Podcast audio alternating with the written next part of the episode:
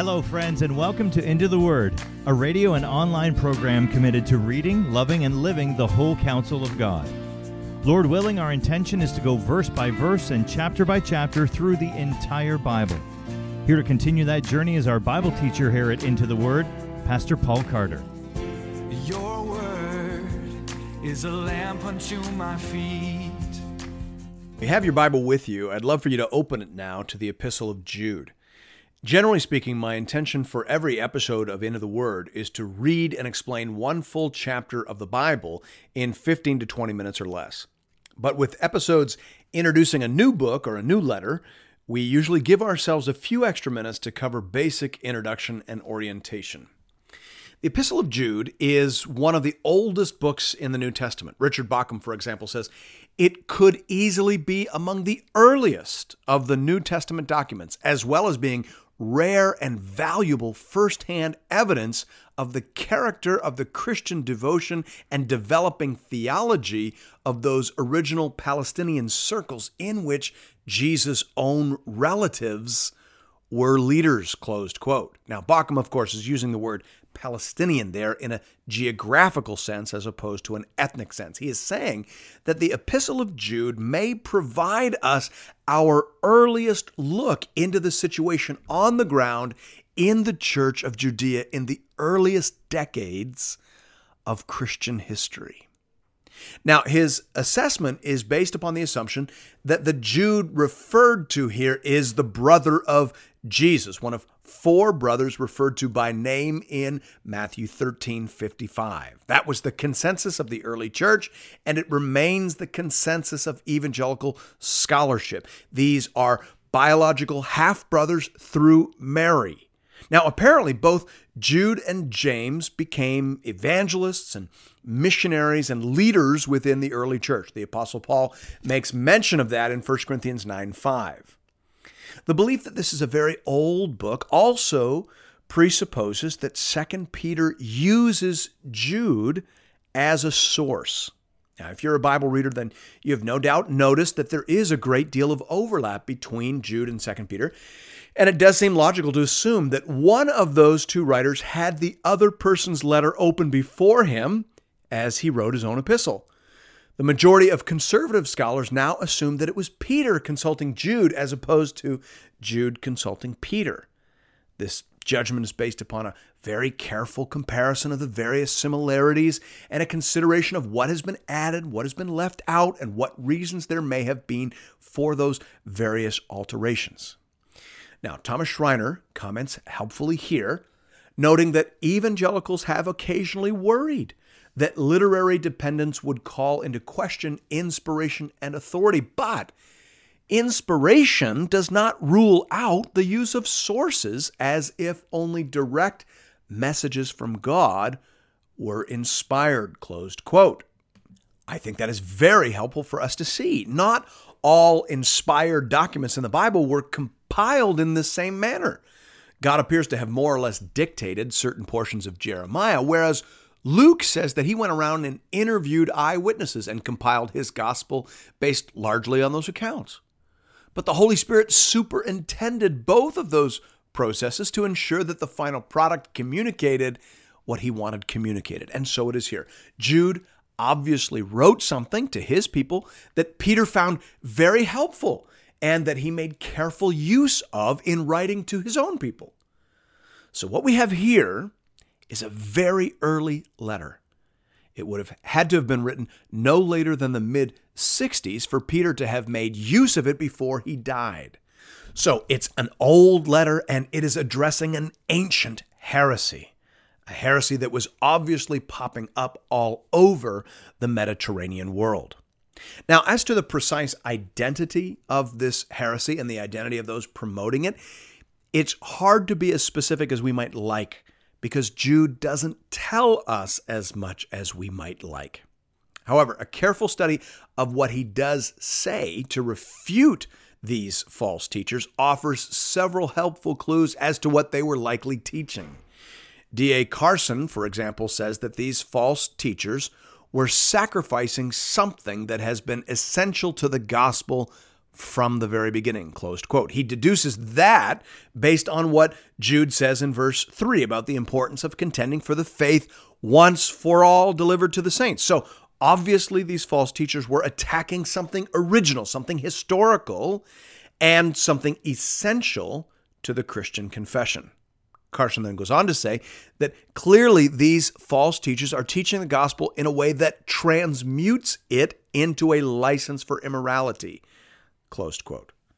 So if we take those two deductions, which arise very naturally out of the text, and we compare that to what we know about the problems being addressed in 2 Peter, which must have been very similar, then I think it is reasonable to suggest with appropriate caution that these early heretics were doubting and denying the doctrine of the second coming of Christ, which of course is a core doctrine of the Christian church.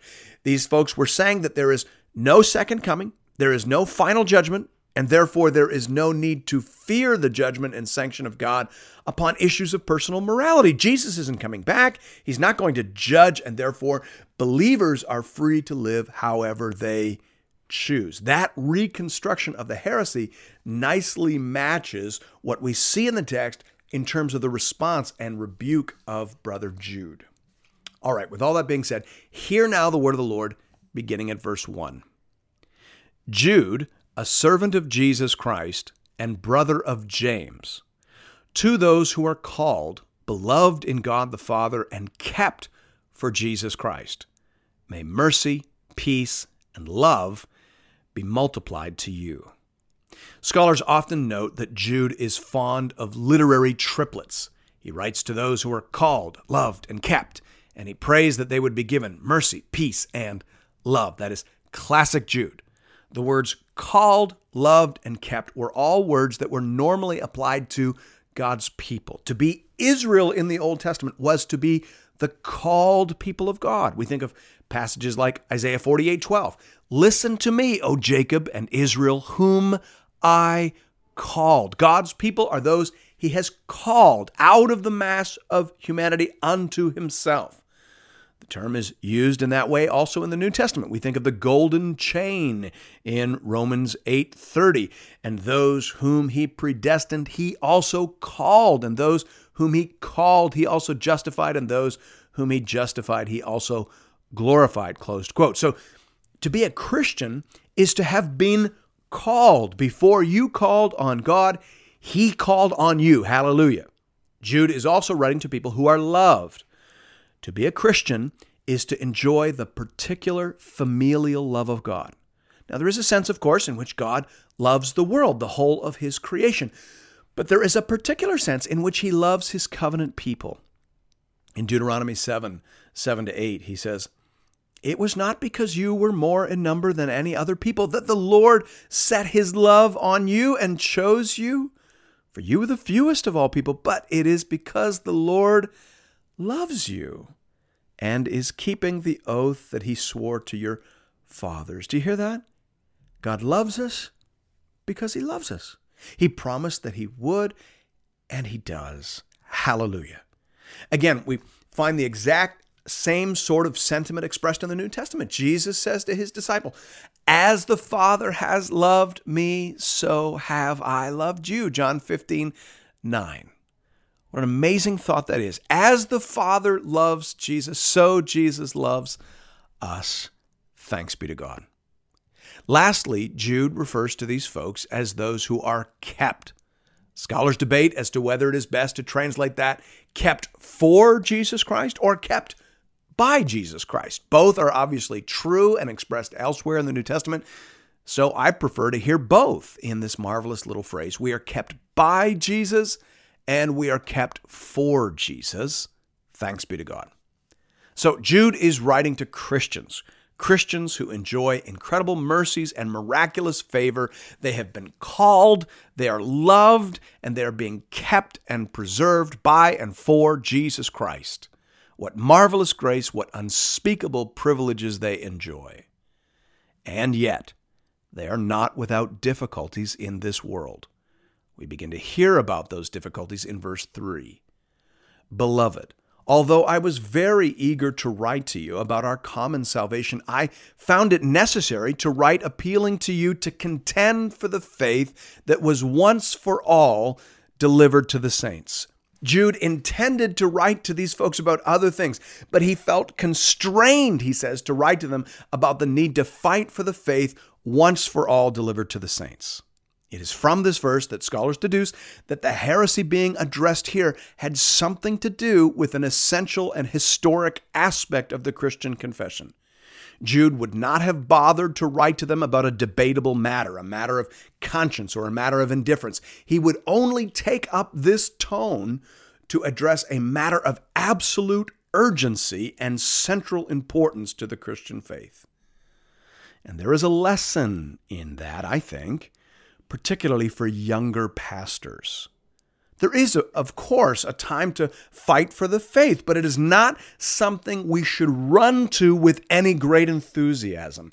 Pity the church burdened with a pastor who loves to fight for the faith. Pastors do not fight for fun. In 1 Timothy 3, Paul says that a pastor should be gentle, not quarrelsome not a lover of money 1 timothy 3 3 that's the normal attitude and posture of the pastor. Nevertheless it will be necessary at times to fight for the faith and pity the church burdened with a pastor who is incapable or unwilling to do that should he be called upon to do so we thank God, don't we, for men like Martin Luther and for women like Selina Hastings, Countess of Huntingdon, who rose to the challenge and went to war in order to preserve the faith once for all delivered to the saints. And that's what we see Jude doing here. He is steeling himself for an unpleasant task. Verse 4 For certain people have crept in unnoticed, who long ago were designated for this condemnation ungodly people who pervert the grace of our God into sensuality and deny our only Master and Lord Jesus Christ. Notice, first of all, that these false teachers are operating inside the church. Jude is not fighting secularism in the culture, he is fighting heresy in the church. Certain people have crept into the church unnoticed. Now, notice, secondly, that there is no reason for anyone to be surprised by this. It happens in every generation. There are always certain churches and at times whole denominations that allow themselves to become conduits for the noxious fumes of demonic doctrine. Jesus said this would happen in Matthew 24. He said, False prophets will arise and lead many astray. So you're allowed to be upset, but you are not allowed to be surprised. Thirdly, notice Jude saying that the goal of these false teachers is to pervert the grace of God into sensuality and to break free, as it were, from the lordship of Jesus Christ. These folks are preaching a form of cheap grace. God forgives you, God is merciful. Therefore, you can do what you please. They appreciate the cross of Christ, but they have no time for the commands of Christ. They want to do as they please. Well, we've seen this sort of heresy again and again and again over the course of Christian history. And we've seen that sort of thing in the Old Testament as well, haven't we? That's exactly where Jude goes next in verse 5 and following. He says, Now, I want to remind you, although you once fully knew it, that Jesus, who saved a people out of the land of Egypt, afterward destroyed those who did not believe. By the way, let's just pause and notice that. Notice how easily Jude equates Jesus with God. Who was it that led the Israelites out of Egypt?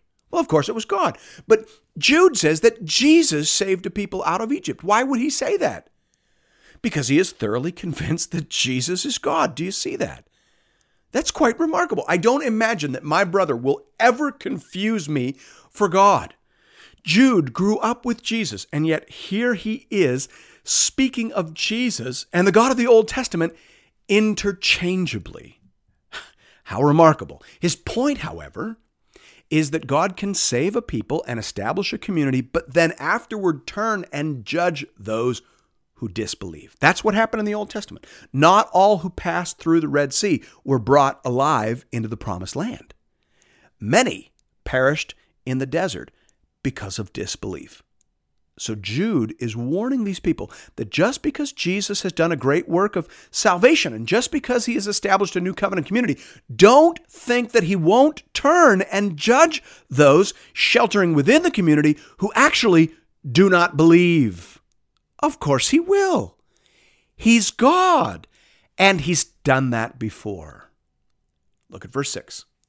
And the angels who did not stay within their own position of authority, but left their proper dwelling, he has kept in eternal chains under gloomy darkness until the judgment of the great day, just as Sodom and Gomorrah and the surrounding cities, which likewise indulged in sexual immorality and pursued unnatural desire, serve as an example by undergoing a punishment of eternal fire.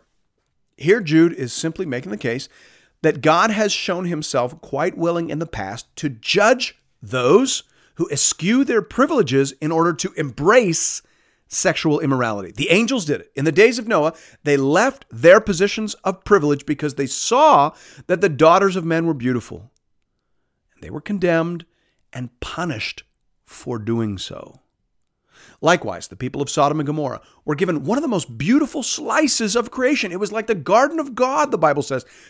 But they turned around and gave themselves over to sexual immorality and debauchery, and thereby came under the judgment and condemnation of the Lord. Let that be an example to us, Jude says. God can and does judge those who eschew their privileges and give themselves over to sexual immorality. He's done it before, and you can bet he will do it again if you're foolish enough to go down that road. Verse 8. Yet, in like manner, these people also, relying on their dreams, defile the flesh, reject authority, and blaspheme the glorious ones. These False teachers, however, Jude says, are completely oblivious to the lessons of history as recorded for us in Holy Scripture. And of course, that's that's that's not their source. That's not their authority. They they have a different authority. They're trusting in their dreams and other forms of special revelation. Be very wary of leaders who wish to untether their churches from the Bible in whole or in part. Leaders who attempt to do that are usually laying the groundwork for a wholesale abandonment of traditional biblical morality. Because, of course, if your people take the Bible seriously, then there'll be no room in the church at all for sexual innovation, sexual shenanigans. And so you're going to have to break their hold on the scriptures first before you begin to introduce your program of sexual immorality. This pattern has been repeated again and again and again over the course of redemptive history. Reader beware. Now, as for that odd phrase, they blaspheme the glorious ones, we're not really sure what that means exactly. It could mean that they dishonor the angels who mediated the giving of the law at Mount Sinai, or it could mean that they disparage the angelic messengers who minister presently to the church of Jesus Christ. We think, for example, of the angels of the churches in Revelation chapter 1 and 2 and 3. Jude is likely trying to emphasize the similarity between the false teachers in his day and the people of Sodom and Gomorrah, who likewise dishonored the angelic messengers of the Lord. Verse 9. But when the archangel Michael, contending with the devil, was disputing about the body of Moses, he did not presume to pronounce a blasphemous judgment, but said, The Lord rebuke you. But these people blaspheme all that they do not understand, and they are destroyed by all that they, like unreasoning animals, understand instinctively. Jude appears here to be drawing upon a Jewish source known as the Assumption of Moses. The fact that he cites it does not imply that he believed it to be authoritative any more than my quoting from Calvin's Institutes implies that I think John Calvin to be an inspired apostle. Jude is simply illustrating here. The point he is trying to make is that if an angel is very careful in what he says when addressing spiritual forces, how much more ought we to be? Jude is saying that these false teachers are acting very recklessly. They are treating casually matters of serious and even eternal consequence.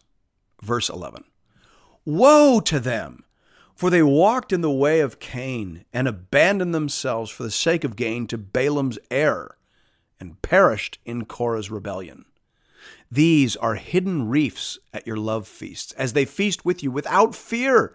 Shepherds feeding themselves, waterless clouds swept along by winds, fruitless trees in late autumn, twice dead, uprooted, wild waves of the sea casting up the foam of their own shame, wandering stars for whom the gloom of utter darkness has been reserved forever. Here, Jude compares these false teachers to figures in the Old Testament who also opposed the people of God and led many into disaster and ruin. By comparing them to Cain, he says effectively that they represent a lethal threat to the people of God. By comparing them to Balaam, he says that they're trying to get the people of God to bring themselves under the curse of God. You remember that Balaam was hired to curse the people of Israel, but he quickly found out that he could not curse what God was blessing. So he advised Balak to send beautiful young women into the camp to entice the young men of Israel to attend the local cultic festivals, which involved ritual prostitution.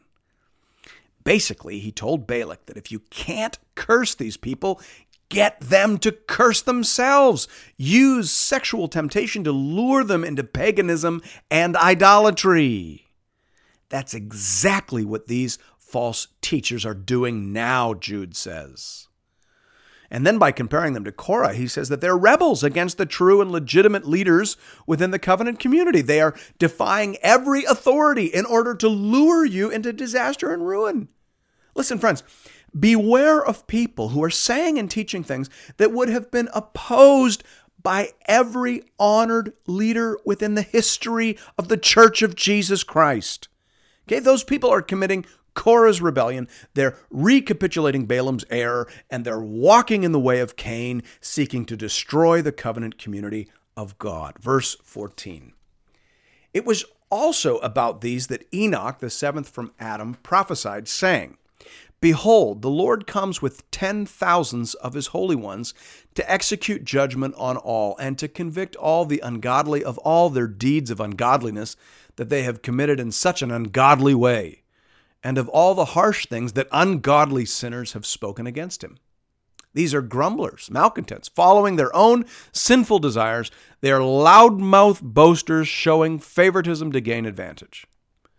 Here, Jude again quotes from an extra canonical source, but everything he says is repeated in other prophecies contained within the Bible. Jesus himself said that he would come back with the armies of heaven and that he would set up his throne and judge the world in righteousness. And that is what Jude is prophesying here. He is saying that these false teachers are heading for a day of reckoning, a day of judgment, and you don't want to be standing anywhere near them on that day. Verse 17. But you must remember, beloved, the predictions of the apostles of our Lord Jesus Christ. They said to you, In the last time there'll be scoffers following their own ungodly passions. It is these who cause divisions, worldly people devoid of the Spirit. So don't be taken in by these people, Jude says. You know what was predicted by the apostles of the Lord. They said that scoffers would come and they would deny the second coming. They would deny the reality of final judgment. They would open the door to all manner of ungodly passion. All of this was predicted. So there's absolutely no reason to fall for it. This is the same old lie, the same old siren song that has been sung throughout the entire history of the church, Old Testament and New. This is how the devil tries to get God's people to curse themselves, have nothing to do with it. And he says that it's these sorts of people who cause division in the church. Now, hear that. Very often, it's the reformers who are labeled as divisive by those trying to introduce this kind of error in the church. It's the people flying the rainbow flag who are pointing at those resisting such novelties and abominations and saying, These people are divisive. They're fighting and contending and disturbing the peace and unity of the church. But Jude says it's the innovators. It's those introducing the false teaching that are responsible for the division in the church. Those who are preaching the old time gospel, those who are still preaching from the pages of Holy Scripture, they're not the problem. It's those who've gone beyond and who have stepped outside. Those are the ones who are responsible for disturbing the peace and unity of God's house. That's on them. Verse 20. But you, beloved, building yourselves up in your most holy faith and praying in the Holy Spirit, keep yourselves in the love of God, waiting for the mercy of our Lord Jesus Christ that leads to eternal life, and have mercy on those who doubt. Save others by snatching them out of the fire. To others, show mercy with fear, hating even the garment stained by the flesh. Here, Jude says that the way to immunize yourself against these sorts of evil enticements is to grow in your Christian faith. That's how you contribute to the keeping of yourself in the Christian faith. If you're not growing, you're dying. If you're not moving forward, you're falling away. By building yourself up in your most holy faith and by praying in the Holy Spirit, you're keeping yourself in your faith. Now, on the other side of the charismatic movement in the 20th century, we, we hear that bit about praying in the Holy Spirit very differently than we used to hear it.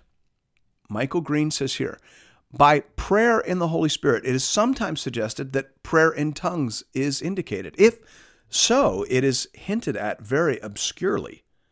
The man who has the Spirit of God within him, that is to say, every Christian, the man who is led by the Holy Spirit in his prayers as in all else, will certainly pray in the Spirit. Close quote. So it is not a special type of prayer that only the super spiritual are capable of. It is just prayer. Grow, Jude says, and pray, Jude says. Pray as a spirit filled, Bible reading, Jesus loving Christian, and you won't be misled by these demonic messengers. That's how God will keep you in the faith. As John Piper famously said, He will keep you in the faith by enabling you to do keeping things. He'll help you to grow. He'll help you to pray. He'll help you to stay. Thanks be to God. But don't just worry about yourself, Jude says. Watch out also for other people who might be drifting. Snatch such people out of the fire. But be careful as you do that, hating even the garment stained by the flesh. Thomas Schreiner explains this difficult phrase, saying that it likely refers to the effort that needs to be undertaken to rehabilitate those who have fallen into sexual immorality under the spell of these false teachers. He says, even in this case, mercy should still be extended, but the readers should be extremely careful, avoiding the danger of being stained by the sin of those opponents. Closed quote. So, have mercy on the victims, but beware of breathing in the fumes of this false doctrine, lest you be led into sin and error yourselves. That is very wise counsel indeed. Verse 24. Now, to him who is able to keep you from stumbling and to present you blameless before the presence of his glory with great joy, to the only God, our Savior, through Jesus Christ our Lord, be glory, majesty, dominion, and authority before all time and now and forever. Amen. This is beyond a doubt one of the most beautiful doxologies in all of Holy Scripture. But it isn't just beautiful, it is also carefully crafted as the perfect summary and conclusion to the entire argument. Jude is reminding his people that though the false teachers threaten, God is able. He is able to keep you in your most holy faith. Their lies are not stronger than His truth. The Spirit that is in us is stronger than the Spirit that is in the world and that is speaking to you through them. God knows how to do this. God is able to keep you. He knows how to keep you in the faith by enabling you to do the very things that will keep you in the faith. Thanks be to God. Thank you, friends, for listening to another episode of Into the Word. If you're interested in additional resources or previous episodes and series, you can find those at intotheword.ca. You can also connect with Pastor Paul and other Bible readers on our Into the Word Facebook page. Just type Into the Word into your search bar. If you'd like to contribute to this listener supported program, go to the website and click the Give bar in the top right hand corner. Once again, that's intotheword.ca. We hope to see you again real soon, right here, for another episode of Into the Word.